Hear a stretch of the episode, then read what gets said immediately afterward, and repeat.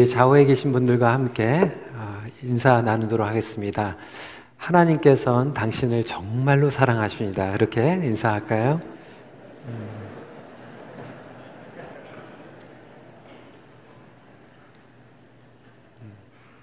오늘 설교 제목은 왜 차별하지 않고 사랑해야 합니까? 라는 제목입니다. 어, 모든 사람을 소중히 여기며 사랑하는 것이 신앙인의 기본 자세입니다. 어, 그럼에도 불구하고 우리는 끊임없이 무의식적으로 서로를 아, 판단하고 어, 그리고 차별 대우까지 합니다. 여기 계신 모든 분들이 한 번쯤이라도 차별 대우를 받은 경험들이 다 있으실 것입니다. 어, 저도 차별 대우를 받은 적들이 있습니다. 어, 제 아내하고요, 어, 96년도에 결혼하고 결혼하자마자 얼마 안 돼서 어, LA에 유학을 가게 됐습니다. 거기엔 친척도 없고 이제 아는 사람들도 없는데 어, 이제 유학을 가게 된 거죠. 이제 그리고 나서 어, 처음으로 이제 저희 1년째 결혼 기념일이 다가오게 된 거예요. 아, 그래도 이제 낯선 곳에 갔는데 어, 둘밖에 없는데 또 첫 번째 결혼 기념일이니까 그래도 조금 분위기가 좋은 음식점으로 제 아내를 이제 데리고 가고 싶은 마음이 있었는데 낯선 곳에 가니까 어디가 좋은지를 모르잖아요. 네, 그래서 제가 이제 가자마자 중고등부 전도사로 부임을 했는데 아, 중고등부 전도사를 사역하면서 이제 선생님 한 분한테 제가 물어봤어요. 아, 사실은 어, 이제 우리 첫 번째 결혼 기념일인데 아내를 좀 분위기 좋은데 음식점에 데리고 가고 싶은데 추천할 만한 곳이 있으면 좀 알려달라고 이제 그렇게 제가 물어본 거죠. 근데 이 선생님이 참 입이 싸시더라고요. 그래서 이 교육부에 있는 선생님들한테 다 그 얘기를 한 거예요. 그래가지고 어, 아, 정말 감동이 된 게 저희도 모르게 surprise로 어, 다 조금씩 돈을 걷어가지고 정말로 그 LA에서 제일 비싼 음식점에 gift card를 준비를 해가지고 저희한테 이제 surprise를 주면서 막 난리가 난 거예요. 뭐 손뼉도 치고 뭐 어떤 분들 막 눈물까지 막 흘리고 그러면서 얼마나 감사했는지 몰라요. 그래 감동 가운데에서 참 너무 감사하다. 그래서 너무나도 기쁜 마음으로 어, 저희가 음식점에 가게 됐습니다. 거기까지는 좋았어요. 근데 문제는 너무나도 좋은 음식점이다 보니까 valet parking을 하는 거예요. 다 고급 승용차들을 가지고 들어오는데 저희는 1,500불짜리 연기 나는 이 중고차를 가지고 들어가자마자 그 valet parking 나오는 그 사람이 이제 저희를 째려보기 시작을 하는 거죠. 들어가가지고 메뉴를 보니까 저희 gift card를 받은 거 가지고 main meal밖에 못 시키는 거예요. 근데 뭐 학생이 돈이 어디 있습니까? 비싼 음료수도 못 시키고, 애퍼타이저도 못 시키고, just water please 그러는데, 아, 이번에는 웨이터까지 막 좀 무시하면서 저희들을 보는 거예요. 그때 그 가사가 생각이 나더라고요. 돈 없으면 집에 가서 빈대떡이나 부쳐 먹어야 되는데, 아, 괜히 거기 가가지고, 처음부터 끝까지 감동의 식사를 한 게 아니라, 아, 나오면서 다시는 여기 안 온다라고 하는 그런 차별 대우를 받고 나온 기억이 있습니다. 음식점 이름도 이제 기억이 안 나요. 네, 그 정도입니다. 여러분, 이 정도는 아니겠지만 우리가 세상을 살아가면서 아, 차별 대우를 받을 때도 있고요. 그리고 또 차별 대우를 할 때도 많이 있습니다. 교회 안에서도 마찬가지예요. 우리가 점잖게 차려입고 와서 겉으로는 그렇게 안 하지만 속으로는 끊임없이 우리가 서로를 판단할 때가 많이 있죠. 겉모습으로 판단하고 어떤 옷을 입었는지 판단하고 또 학력으로 그리고 사회적 지위로 그리고 어떠한 직업을 가졌느냐에 따라서 차별을 할 때가 많이 있어요. 제가 몇 년 전에 우리 영어권의 자매 하나가 저한테 와가지고 굉장히 힘든 얘기를 하더라고요. 목사님, 1세들만 그런 게 아니에요. 2세들도 그래요. 아, 좋은 대학을 나오지 못하고 그리고 또 때에 따라서 이렇게 결혼하지 못하고 그러면 교회 안에서도 굉장히 이상한 눈으로 쳐다본다라고 하는 거죠. 결국 그 자매는 한인 교회를 떠나서 캐네디안 교회로 가게 됐습니다. 정말로 그런 가슴 아픈 일들이 우리 안에서도 얼마든지 일어난다라고 하는 거죠. 오늘 본문의 배경에서 비슷한 예를 들고 있습니다. 아, 교회 성도들이 예배로 들어오는데 한 사람은 금가락지를 끼고 아름다운 옷을 입고 들어오고 또 한 사람은 남루한 옷을 입고 들어온 가난한 사람이 있었다라고 하는 거예요. 그 당시에는 이 고대 중동에는 아주 정말 잘 사는 사람들이나 귀족들만이 금 가락지를 낄 수가 있었어요. 그래서 금 가락지를 끼고 정말 비싼 옷을 입고 오면 그 사람은 부자든지 귀족이었다라고 하는 거죠. 그러다 보니까 교회에서 상석에 앉히는 거, 좋은 자리에 앉게 하는 겁니다. 아니 세상에 교회 안에서 회당에서도 좋은 자리가 있고 나쁜 자리가 있는가? 그, 그 당시에는 그랬어요. 그러다 보니까 예수님께서도 그것을 예로 드시지 않습니까? 마태복음 23장 6절부터 7절 말씀을 보니까 잔치의 윗자리와 회당의 높은 자리와 시장에서 문안 받는 것과 사람에게 랍비라 칭함을 받는 것을 좋아하느니라. 그러니까 예수님께서 예를 들 정도로 회당 안에서도 높은 자리가 있었다라고 하는 거예요. 여러분 지금 우리 본당에 그런 자리가 있다라고 한번 생각을 해보세요. 저는 좀 3부 예배 때마다 조금 가슴이 아픈 게 이 앞자리에는 항상 이렇게 좀 비어 있어요. 제가 침이 튀기지도 않는데 좀 비어 있어요. 뒷자리에는 꽉 차 있고 만약에 비행기를 탈 때처럼 우리 앞자리 여기가 1등석 아마 prestige석 그러면은 아마 여러분들 30분 전에 오셔가지고 먼저 앉으려고 할 거예요. 그런데 부자들 아니면 정말로 사회에서 신분이 좋은 사람들을 앞에 앉히고 가난한 사람들은 거기에 앉지 못한다라고 한다면 그만큼 악한 일이 없다라고 하는 것이죠. 근데 야고보는 바로 그런 행동이 차별의 죄를 짓는 것이라고 단호하게 말하고 있습니다. 1절 말씀입니다. 내 형제들아 영광의 주 곧 우리 주 예수 그리스도에 대한 믿음을 너희가 가졌으니 사람을 차별하여 대하지 말라. 사람을 차별하여 대하는 것이 너무나도 악하다라고 말씀하고 있습니다. 근데 초대교회에서 이런 일이 있을 수 있다라면 얼마든지 이러한 일이 우리의 사회 가운데 우리의 교회 안에서도 일어날 수 있다라고 하는 거예요. 여러분 한번 상상을 해보세요. 목회자가 성도들을 신방하는데 부자들만 골라가지고 신방을 한다고 생각을 해보세요.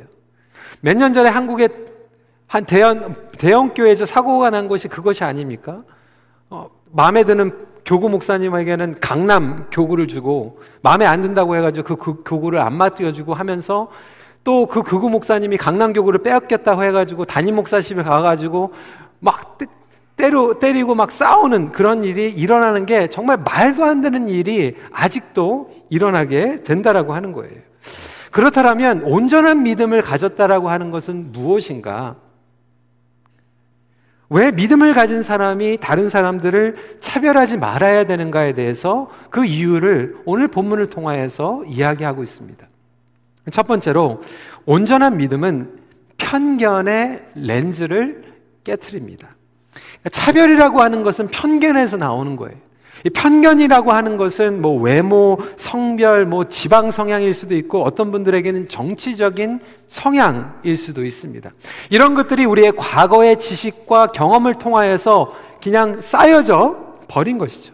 근데 문제는 우리가 보는 것이 객관적이 아니라 주관적이라고 하는 거예요.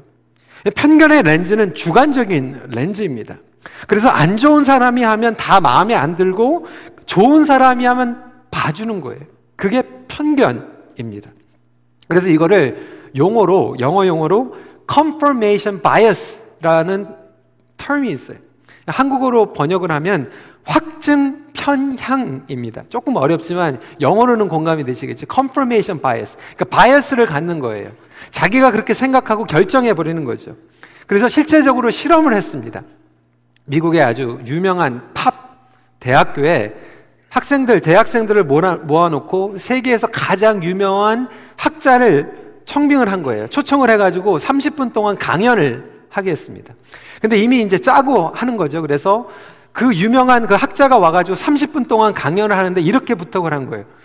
박사님, 처음부터 끝까지 말이 안 되는 것만 계속 얘기를 해주세요. 이렇게 얘기를 부탁을 한 거예요. 그래서 30분 동안 처음부터 끝까지 말이 안 되는 강의를 해버린 거예요. 그리고 나서 끝나고 나서 이제 강의실을 나오는 학생들한테 인터뷰를 하는 거예요. 오늘 강의 어땠습니까? 근데 90% 이상이 아, 오늘 강의 너무 좋았어요. 이렇게 얘기를 하는 거예요. 너무나도 깊었어요. 너무나도 오묘했어요. 이렇게 얘기를 하는 거예요. 왜 그렇습니까? 그 학생들은 야, 저 사람이 세계에서 제일 유명한 박사이기 때문에 이해는 못하지만 무조건 맞고 무조건 좋은 거라고 생각을 한 거예요. 여러분 이것이 바로 프레즈르스 편견입니다. 예수님께서 이 땅에 오셨을 때 바리새인들은 예수님을 편견을 가지고 봤습니다. 어, 저 사람이 우리와 같이 교육을 받지 않았고 목수의 아들이고 갈릴리 지역에서 왔다라고 하는 것을 가지고 편견으로 예수님을 보기 시작한 거죠.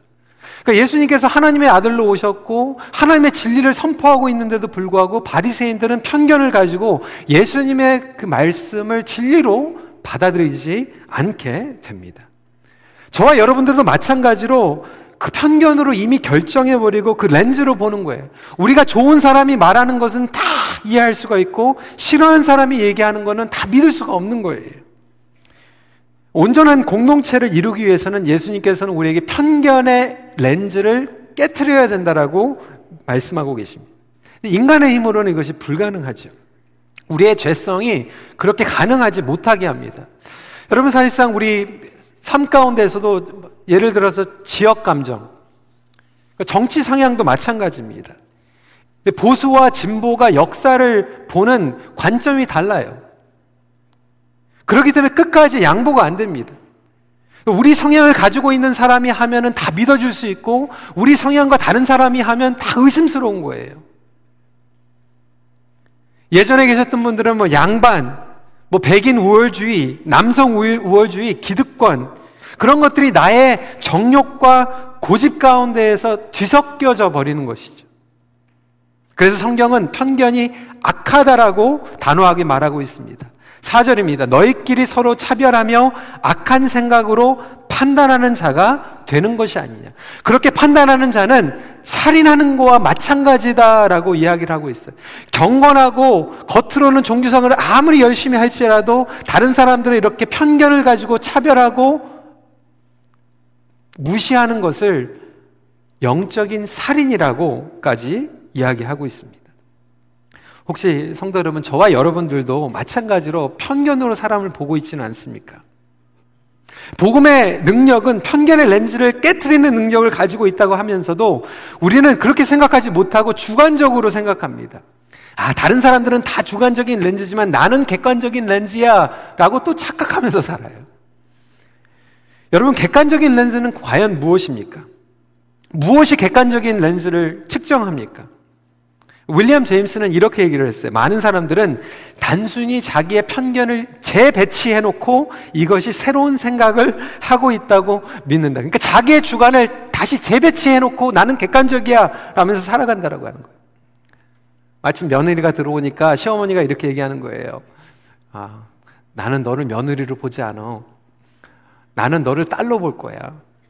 그렇게 얘기했는데도 그 집에 가니까 아들이 설거지 하는데 왜 이렇게 괘씸해? 사위가 설거지하면 기특한데 아들이 설거지하니까 기분이 나쁜 거예요. 그러면서 말로는 아, 우리 며느리가 아니라 우리 딸이에요. 여러분 편견입니다. 근데 우리는 편견 안 한다고 착각하는데 잘못되어 있다라고 하는 것이죠. 여러분 우리 옆에 계신 분들과 함께 이렇게 얘기해 보시기 바랍니다. 내가 틀릴 수도 있습니다. 한번 따라해 보세요. 내가 틀릴 수도 있습니다. 내가 잘못 보고 있을 수도 있습니다. 한번 해 보세요. 내가 틀릴 수 있다, 내가 잘못 볼 수 있다라고 생각하는 게 온전한 믿음이라고 하는 거예요. 이게 성숙한 믿음이에요. 그런데 나는 틀리지 않았다. 내가 생각하는 거는 맞다라고 생각하는 자체가 온전치 못한 믿음이라고 하는 거죠. 어떻게 우리가 항상 맞게 봅니까? 어떻게 우리가 객관적으로 본다라고 생각할 수 있습니까? 내가 객관적으로 보는 것 자체도 주관적인 거가 될 수 있기 때문에. 그래서 나 자신을 잘못 보고 있는 거죠. 편견으로 잘못 보고 있고, 상대방을 편견으로 잘못 보고 있고, 다른 사람들을 편견으로 미스트리트할 때가 있습니다. 그래서 복음의 능력은 여기에서 단순히 편견의 렌즈를 깨뜨리는 것에서 멈추지 않습니다. 더 한 발자국 나가는 거예요. 그 다음 발, 스텝은 무엇이죠? 성경적인 렌즈로 보게 해줍니다. 두 번째 포인트예요. 온전한 믿음은 성경적인 렌즈로 보게 합니다. 성경적인 렌즈란 무엇인가? 첫 번째로 성경적인 렌즈는 하나님의 기준으로 보는 것입니다. 그러니까 온전한 믿음은 성경으로 돌아가는 거예요. 믿음의 회복이라고 하는 것, 믿음이 좋다라고 하는 것은 모든 것을 성경의 기준으로 보기 시작하는 거죠. 그런데 믿음이 좋다라고 하는 부모들이 여전히 자식들을 볼 때 세상적인 기준으로 보는 거예요. 성도들을 보면서 세상적인 기준으로 보는 거죠. 오늘 8절 앞부분에 보니까 너희가 만일 성경에 기록된 대로 이게 하나님의 기준이라고 하는 거죠. 차별 대우하고 사람을 막대하는 경우는 아직도 자신의 가치관과 세상적인 기준으로 보고 있는 거예요. 가치관의 성화가 일어나지 않은 거예요. 우리가 예수 그리스도를 믿고 그 구원의 두 번째 성화 과정을 들어가면 말씀 가운데서 예수님을 닮아가야 되지 않겠습니까? 그러면 생각하는 것도 예수님을 닮아가야 되고 마음도 예수님을 닮아가고 다른 사람들을 바라보는 눈도 예수님의 기준으로 닮아가야 했는데도 불구하고 아직도 우리의 렌즈는 성화가 되지 않고 있다라고 하는 거예요. 그러니까 사람을 어떻게 보는가? 나의 기준으로 보는가? 하나님의 기준으로 보는가? 그런데도 불구하고 우리는 성장할 때부터 경험한 그 차별 대우가 있어요. 집에 친구들 데리고 오면 어머니가 그렇게 물어보잖아요. 쟤 공부 잘해? 쟤네 집 괜찮아? 아니요. 그럼 놀지 마. 심지어는 우리가 부모님들에게서부터 차별 대우를 받을 때가 있잖아요. 이번에 노예 갔다가 세미나가 있었어요. 예, 토론토 한 은퇴하신 교수님께서 이제 목회자들과 함께 이제 스트레스에 대해서 세미나를 해주시는데 보통 분들이 이제 자기의 신분 때문에 세상에서 스트레스를 많이 받는다라고 해요. 근데 신분에는 두 가지 종류의 신분이 있다라고 합니다. 첫 번째로는 어떠한 신분이냐면 ascribe status라고 얘기를 합니다. 이것은 뭐냐면 주어진 신분이에요. 뭐냐면 우리가 그냥 선택할 수 없었던 하나님께서 그냥 우리에게 주어주신 신분이에요. 예를 들어서 성. 내가 남자로 태어난 건 내가 선택을 한 거야 아니고 하나님께서 택해 주신 거예요. 남자이든지 여자이든지. 어떤 경우는 이제 race 우리가 이제 한국인으로 태어난 것은 우리가 선택한 게 아니에요. 하나님께서 그렇게 정해 주신 거예요. 우리가 흑인이든 백인이든 동양이든 하나님께서 결정해 주신 거죠. 그래서 이것은 우리에게 그냥 주어진 신분이에요. 두 번째 종류의 신분이 있는데 이것은 우리가 성취한 신분이죠. 이것을 achieve status라고 얘기를 합니다. 예를 들어서 우리가 공부를 열심히 해서 좋은 학교에 갔다. 아니면 일을 해서 내가 어떠한 어, 직책을 맡았다. 아니면 내가 어떠한 월급을 받고 있다. 이런 것들은 내가 성취한 신분이라고 사회에서는 본다라고 하는 거죠. 그런데 정말로 복음의 관점에서 보면 이 두 가지 다 차별되어 하는 것이 안 좋다라고 하는 거예요. 하나님께서는 저와 여러분들이 어떠한 신분을 가지고 있는지 우리를 차별 대우 하지 않고 우리를 똑같이 공평하게 사랑하고 계심을 믿으시기 바랍니다. 그럼에도 불구하고 정말로 가장 악한 것은 뭐냐면 이 ascribe status, 주어진 신분을 가지고 신앙 공동체에서 차별하는 게 가장 악하다라고 하는 거예요. 근데 여러분 이민교회에서도 이런 차별 굉장히 많이 합니다. 제가 종종 얘기를 했지만 LA 있을 때 우리 LA 교회에서 청소를 했던 멕시칸 집사님이 있었거든요. 얼마나 성도들이 그냥 막대하는지 멕시칸이라고. 오늘도 우리 교회 안에서 우리 EM의 세교들로 우리 흑인 가정들도 들어오고 중동 지역에서 온 가족들도 들어오고 본당에 들어오는데 괜히 이상하게 보는 눈들이 있지는 않은지. 때로는 우리 2세들에게 한국어를 유창하지 못하다 보니까 50세가 넘었는데도 불구하고 말할 때 어눌한 것 같으니까 야 반말하고 이러한 일들이 우리의 삶 가운데에서 공동체 안에서도 계속해서 벌어지고 있다라고 하는 거예요. 욥기 31장 13절부터 15절 말씀 한 목소리로 읽도록 하겠습니다. 시작. 만일 남종이나 여종이 나와 더불어 내가 그의 권리를 저버렸다면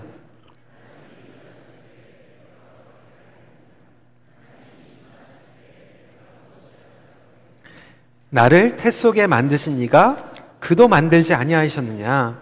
우리를 뱃속에 지으신 이가 한 분이 아니시냐?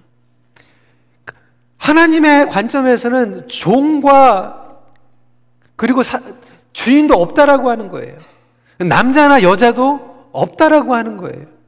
하나님께서는 우리를 그냥 그렇게 택하셨는데, 그리고 하나님의 형상으로 우리를 창조하시고 우리를 사랑하고 계시는데, 그것을 우리가 임의대로 편견을 가지고 보면, 그것만큼 악한 것이 없고, 우리가 하나님 앞에 섰을 때, 감히 어떻게 하나님을 바라볼 수 있겠는가라고 하는 질문을 저와 여러분들에게 하고 있다라고 하는 거예요. 그럼에도 불구하고 교회가 가장 이런 분들을 스트레스 줄 때가 많이 있다. 세상에서 차별받는 것도 서러운데 교회 안에서 차별을 받을 수 있다라고 하는 거죠. 근데 정말로 보급이 들어간 곳에는 양반과 상, 상인의 그 벽이 무너지고 남자와 여자의 벽이 무너지고 소셜 스테레스의 벽이 무너지는 것이 복음의 능력인 줄 믿으시기 바랍니다. 실제적으로 한국에서도 부흥이 일어났을 때 그랬고 유럽에서도 마찬가지고 북미에서도 복음의 열정과 복음의 부흥이 일어났을 때 그 벽들이 무너졌어요.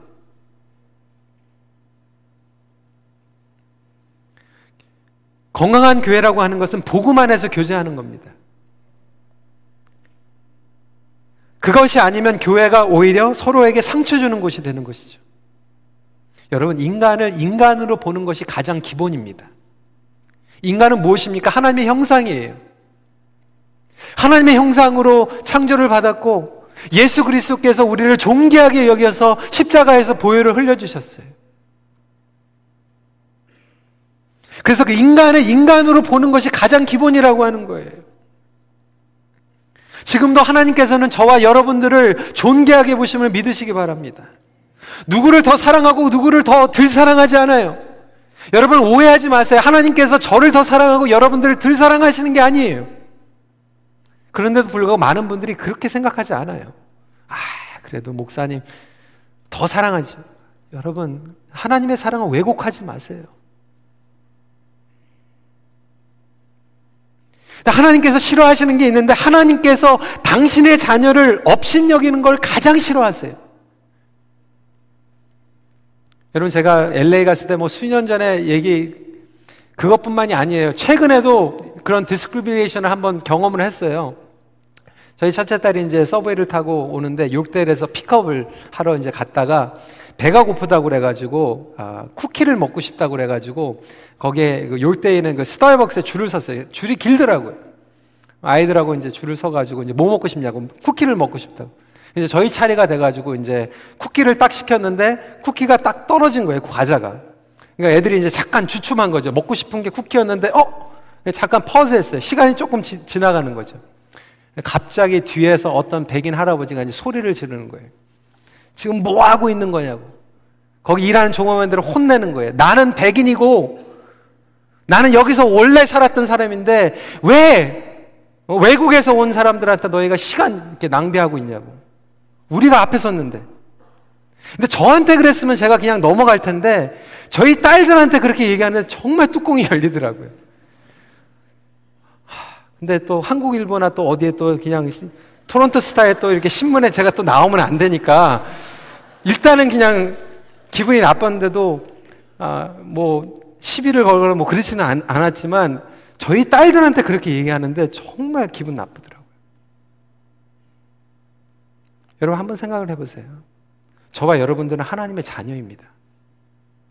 하나님의 자녀인데 우리가 다른 사람들에게 편견을 가지고 왜곡하고 그 사람들을 잘못 판단하고 보는 그 자체가 하나님께서 가장 싫어하신다라고 하는 거예요.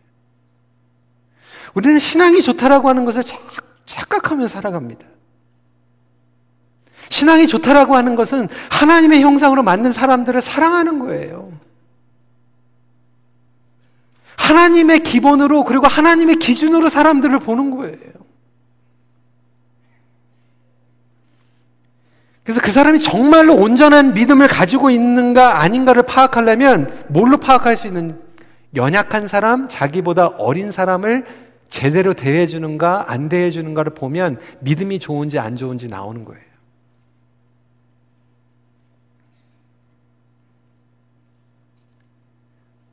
두 번째로 성경적인 렌즈는 사람의 중심을 보게 하죠.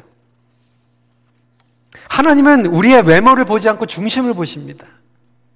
사무엘상 16장 7절 말씀 읽어볼까요? 시작. 내가 보는 것은 사람과 같지 아니하니 사람은 외모를 보거니와 나 여호와는 중심을 보느니라.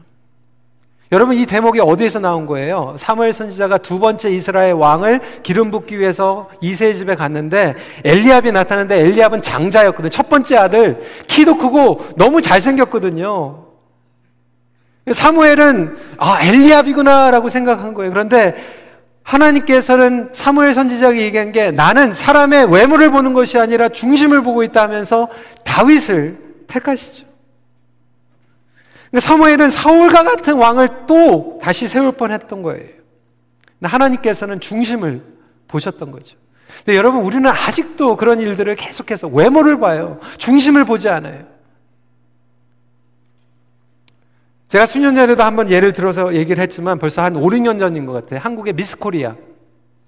김유미 씨라고 하는 사람이 미스 코리아 했는데 정말로 아름답고 그래서 어, 미스 코리아 진이 됐어요. 그러면서 신문에서 난리가 난 거예요. 여태까지 역대상 미스 코리아 중에서 이렇게 아름다운 사람이 없었다라고 헤드라인으로 나온 거예요. 그냥 한국이 그냥 뒤집어졌어요. 근데 바로 그 다음날 또 난리가 난 거예요. 왜? 알고 보니까 이 김유미 씨가 얼굴을 이제 그게 원래 그 얼굴이 아니라 이제 고친 거거든요. 고등학교 친구들이 이게 질투가 나가지고 이거 말도 안 된다. 그래가지고 고등학교 때 그 졸업사진을 이제 인터넷에 이제 올려버린 거죠. 그러니까 또 두 번째 날 난리가 난 거예요. 그게 원래, 원래 얼굴이 아니라 어, 수술을 한 얼굴이다. 저는 그 기사를 보면서 그런 생각이, 아니, 수술을 하면 어때요? 수술도 잘하면 그것도 실력이라고 저는 생각이 되거든요. 아니, 수술을 했다고 출전이 안 된다는 그런 법이 없잖아요. 그리고 요새는 뽑을 때 그냥 어, 외모로만 보는 게 아니라 인터뷰해가지고 정말 마음이 착한가, 바른 생각을 하고 있는가, 그런 것까지 다 해가지고 뽑는 거 아닙니까? 정말로 그게 아니면은 뭐 그때도 말씀을 제가 한번 드렸던 것 같아요. 진선미가 있으니까 진은 진짜로 예쁜 사람 뽑고 선은 마음이 착한 사람 뽑고 미는 고쳐서 예쁜 사람 뽑으면 되는 거잖아요. 뭐 이렇게 하면 되는 거지. 근데 이제 심사위원들이 이제 기분이 나쁜 거예요. 왜? 심사위원들은 그렇게 생각하지 않고 뽑아줬는데 만약에 알았다라면 안 뽑았다라면 그게 편견이에요. 여러분 그렇다면 각 사람의 중심을 우리는 어떻게 볼 수 있습니까? 하나님께서 보시는 그러면 중심은 무엇인가? 오늘 본문에 나와 있는 대로 우리가 정말로 하나님을 사랑하고 있는가? 우리가 정말로 이웃들을 사랑하고 있는가? 그것이 중심이라고 하는 거예요. 하나님께서는 오늘도 그거를 보고 계세요. 여러분들이 오셨을 때 하나님께서는 여러분들이 세상에서 뭘 했는지 관심이 있는 게 아니라 여러분들이 예배자로 나와 있는지 그리고 여러분들의 마음의 중심에는 정말 하나님을 간절히 사모하고 하나님께 나아가고 싶은 마음이 있는가 그 중심을 보고 계신다라고 하는 거예요. 어떤 이들의 마음의 중심에는 자기의, 자기의 교만함, 성공, 욕심, 불신이 가득 차 있어요. 철저히, 철저히 세상 중심이죠. 사랑하는 성도 여러분, 여러분들의 마음의 중심에 무엇이 가득 차 있습니까? 상대방의 마음의 중심을 알지 못하면 우리는 판단하지 말아야 됩니다. 왜? 하나님은 우리의 마음의 중심을 보시기 때문에. 마지막 포인트입니다. 온전한 믿음은 그래서 모든 사람을 존중하는 사랑을 낳습니다. 그러니까 사랑을 내가 사랑해야지, 사랑해야지 그게 아니고 온전한 믿음을 가지면 열매로 그냥 온전한 사랑을 열매로 맺기 시작하는 거예요. 그러니까 정말로 그 사람이 크리스천인가, 정말로 성장하고 있는가를 보려면 그 사람이 제대로 사랑을 배워가고 있는가를 보면 아는 거예요. 우리가 선교적인 삶을 어떻게 감당하니까 밖에 나가가지고 온전하게 사랑해 주는 거예요. 사랑할 수 없는 사람을 사랑해 주는 거예요. 그게 온전한 사랑 아닙니까? 온전한 믿음은 사랑을 낳습니다. 8절부터 9절 말씀 같이 읽겠습니다. 시작. 내 이웃 사랑하기를 내 몸과 같이 하라.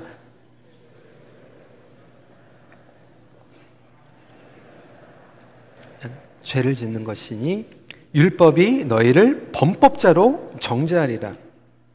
여러분 하나님께서는요 우리의 연약함을 통하여서 역사하십니다. 우리가 연약함에도 불구하고 하나님은 우리를 사랑하세요. 성경에 나오는 공통적인 인물들을 보시면요. 여러분 다 그분들이 연약한 가운데에서 쓰임을 받으셨어요. 5절 말씀에 보니까 하나님이 세상에서 가난한 자를 택하사 믿음에 부요하게 하시고 또 자기를 사랑하는 자들에게 약속하신 나라를 상속으로 받게 하지 아니하셨느냐. 그래서 하나님은 절대로 우리를 차별하지 않으세요. 특정한 사람을 더 사랑하지 않으세요. 물론 성경에 보면 스펙이 있는 사람들이 있어요. 엘리트들도 있었어요. 다니엘 같은 경우에는 정말 많이 배웠어요. 그런데도 불구하고 많이 배웠지만 열악한 환경 가운데서 가장 연약할 때, 가장 어려울 때 하나님께서 다니엘을 쓰시는 거예요. 잘 나갈 때 쓰지 않았어요. 여러분, 왜 성경을 믿는다고 하면서 왜 우리가 교회 안에서는 연약함 가운데서 하나님 앞에 나오는 게 아니라 왜 이렇게 뽐내고 왜 이렇게 치장하고 왜 이렇게 편견을 가지고 차별대화하면서 살아갑니까? 결국 연약함과 가난함을 통하여서 하나님을 의지하는 자들이 하나님 앞에 온전히 쓰임을 받는 줄 믿으시길 바랍니다. 오히려 주 안에서 부요함을 경험하게 됩니다. 예수님은요, 연약한 사람들에게는 따뜻하게 대해주시고, 강팍한 사람들에게는 따끔하게 대해주셨어요. 그게 성경적이에요.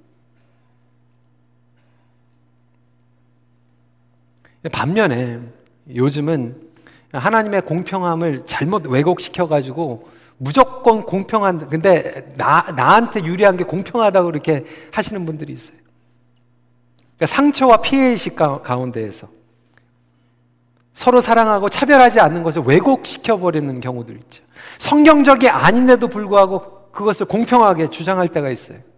그것도 문제입니다. 시어머니들이 며느리를 갑질하는 것도 안 좋지만 요즘은 세대가 바뀌어가지고 이제 며느리들이 이제 막 시어머니한테 막 대드는 경우들이 있죠. 제가 지난번에도 말씀을 드렸잖아요. 그게 뭐예요? 갑질의 반대는 꼴값. 그러니까 갑질을 하는 것도 악하고 꼴값을 하는 것도 악하죠. 요즘은 막 세상이 바뀌어가지고 성경적인 기준이 아닌데도 불구하고 막 들고 일어나는 경우도 있어요. 그것도 악하다라고 하는 거죠. 하지만 여러분, 나와 다른 사람들을 사랑하는 것이 쉽지가 않아요. 하나님께서는 그럼에도 불구하고 우리에게 사랑하라고 말씀하십니다. 물론 마음에 안 들 때가 있어요. 저도 저희 딸들을 정말 사랑합니다. 근데 정말 마음에 안 들 때가 있어요. 그렇잖아요. 그래도 사랑해요. 하나님께서는 우리가 죄를 질 때, 아, 하나님을 근심하게 할 때가 있어요. 그럼에도 불구하고 하나님은 우리를 끝까지 사랑하는 줄 믿으시기 바랍니다. 여러분들이 뭐 더 열심히 했다고 하나님께서 여러분들을 더 사랑하시고 조금 게을렀다고 덜 사랑하시고 그러시지는 않으세요. 변함없이 사랑하세요. 그렇지만 우리가 하나님의 마음을 아프게 할 때가 있죠. 혹시 저와 여러분들 삶 가운데에서 하나님의 마음을 근심케 하는 것들, 아프게 하는 것들이 있다면 변함없이 사랑하는 주님 앞에 돌아가는 오늘 거룩한 주일이 되기를 간절히 소원합니다. 여러분, 다른 사람들을 편견하지 않을 수 있는 방법은 그 사람을 극률히 여기는 거예요. 왜 저 사람은 왜 저러지? 그렇게 생각하는 것이 아니라 하나님 저에게 극률의 렌즈를 주세요. 오늘 본문에 보니까 극률하게 여기는 게 해답이라고 하는 거예요. 불쌍히 여기라는 거예요. 극률하게 여기기 시작하면 그 사람들이 귀해지는 거예요. 그리고 사랑스러워져요.